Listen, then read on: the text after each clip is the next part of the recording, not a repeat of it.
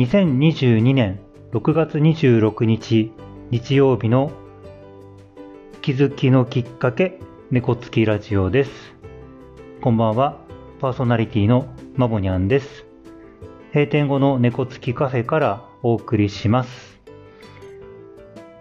えー、猫つきカフェがある、えー、神奈川県大和市は、ここ数日暑い日が続いています。今年はもうこのまま梅雨明けになるんじゃないかななんて天気予報でも言ってますね。で、マボニャンは、えー、普段は自転車で通勤をしていて、えー、ここ何年か暑さ対策いろいろ取り組んでるんですね。えー、最初はラッシュガードっていう紫外線をこう少し遮ってくれる上着を着て自転車に乗ってたんですけど、やっぱり暑いんですよ。で、昨年からですね、えー、使っているのがアームカバーです。えー、皆さんアームカバーご存知ですか？あの、昔はね、こう、女性が日焼け防止のために、こう、半袖着て腕にしてたものなんですね。で昨年ぐらいから結構このアームカバー充実してきていて、えー、マボニャンも今いくつ持ってんだろう ?4 つか5つぐらい持ってますね。あの、毎日買えるので。で、この前テレビ見てたら、なんとそのアームカバーが今流行りらしいんですよ。なんか女性用のは、こう、なんか可愛いのがあったりね、えー、人気のものは仕入れてもすぐ売り切れますなんてレポートされてました。あの、たまにあるんですよ。あの、マボニャンがちょっと時代を先取りしちゃうことがね。えー、まあでもね、本当にアームカバーいいですよ。あの、車運転される方もね、えー、っと、車の中でも腕日焼けすることをよく言われてますので、えー、ぜひ一回お試しいただけたらと思いますし、あの、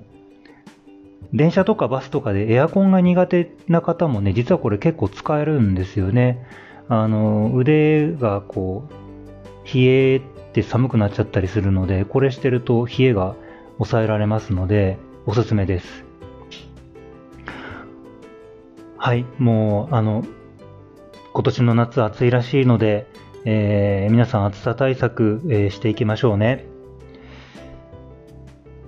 それでは今日も、えー、気づきのきっかけ猫つきラジオを始めていきます。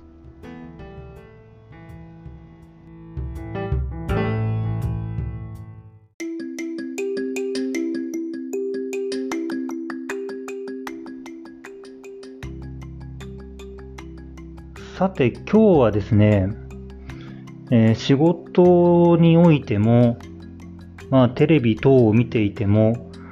えー、すごく耳についてしまう言葉についてお話をします。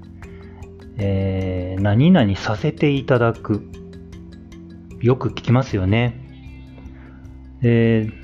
どうもね、最近この言葉をこう使う人がとても多くて、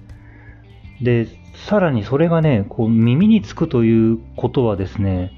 なんかこれ正しい使い方なのかななんていうふうに感じてたんですね。で、あの、まあいい機会なので少し調べてみて、えー、お話ししようかなと思っています。でまずですね、えっ、ー、と、させていただくという言葉ですね。えー、これはですね、させてもらうという言葉の謙譲語になります。え、遠慮しながら行うことの意味ですね。で、この、えーと、言葉、えーと、言い換える言葉があるのは、いたしますという言葉が言い換えであるそうです。で、させていただくという言葉の中に含まれるものは、えー、相手の許可を得る。遠慮する気持ち、恩恵を受ける。この3つがある時に使う言葉です。どうですかね？結構このさせていただくって仕事の場面とかでも使いますし、えー、使ってるのをよく耳にしたりしますよね。で、このさせていただくをこう使いすぎるとですね、ちょっと回りくどくなると感じませんか？えー、使い方として、その、まあ、先ほど言った相手の許可を得るっていう、その許可を得る必要もないのに、なんかこれ使ってしまうと、許可を取ろうとしてるかのように聞こえてしまったりとかですね。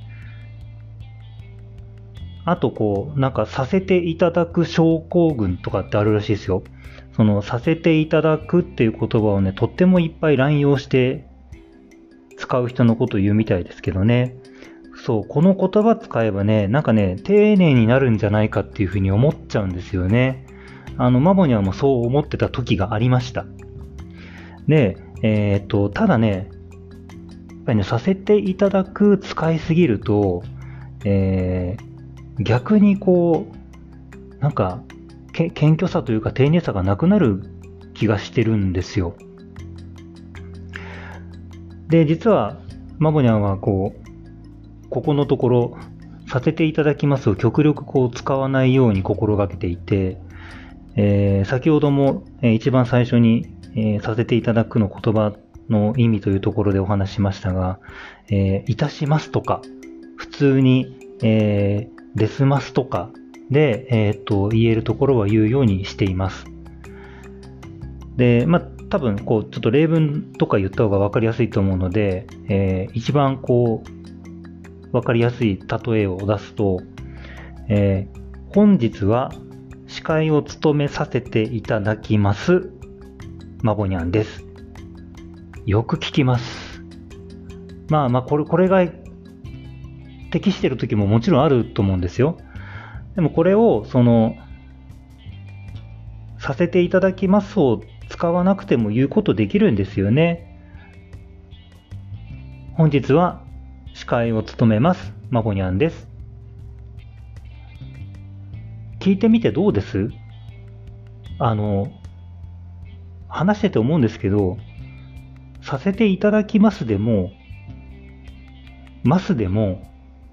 それほど、なんかこう、印象は変わらないと思うんですよね。まあ、させていただきますだけに限らず、その、まあ、いわゆる敬語っていうのは、とっても難しいですよね。なんか丁寧語があったり、謙譲語があったりとか、あの、もうもうこれは多分ちゃんと勉強した方がいいぐらいの難しさがあると思うんですけど、なんかこう、周りが使ってるから、なんとなく使うとか、その使い方がわからないで使うことってとっても多くて、でもこう、今回みたいに、その、ちょっと気になった時に、えー、調べてみて、えー、分かって使うことって、なんかすごくね、気持ち的にスッキリするなって思うんです。で、まあ、猫つきラジオの名前、タイトルに、まあ、気づきのきっかけっていう風につけているので、この話から何を気づくかっていうとですね、若い頃って何かわかんないことがあると割とすぐに調べてたなって思うんです。それがこうなんか年齢重ねてくるとなんとなくわかるでこう済ませちゃって、えー、そのままいけちゃう部分もあるんですよね。でもなんかこう、そこのこう手間を少しだけ惜しまずに、えー、あれわかんないなっていう時に、あの、調べるって、こう、わかるっていう、このこう手間が、あの、実はとってもいいもんなんだなというふうに思います。えー、日常の中で、こう、すごくわかんないことじゃなくて、あれくらいのわかんないことってたくさんありますよね。で、それを、あの、その時に少しだけこう調べてみると、ちょっと自分のこう、知識の幅というか、っていうのも広がるかなと思いますので、えー、何か気になった時は、そのままにせずね、調べてみるのもいいんじゃないかなと思います。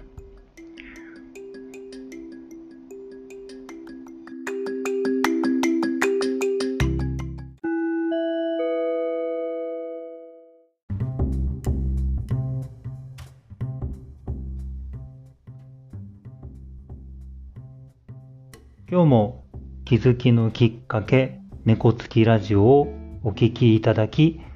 ありがとうございます。これからも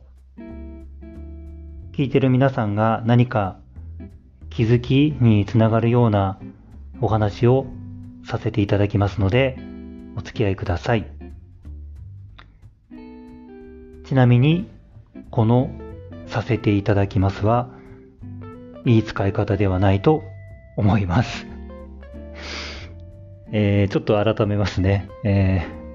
ー、これからも、えー、皆さんの気づきにつながるようなお話をしますので、お付き合いいただけたらと思います。以上、気づきのきっかけ、猫つきラジオパーソナリティのまごにゃんでした。では、次回の配信まで良い気づきを。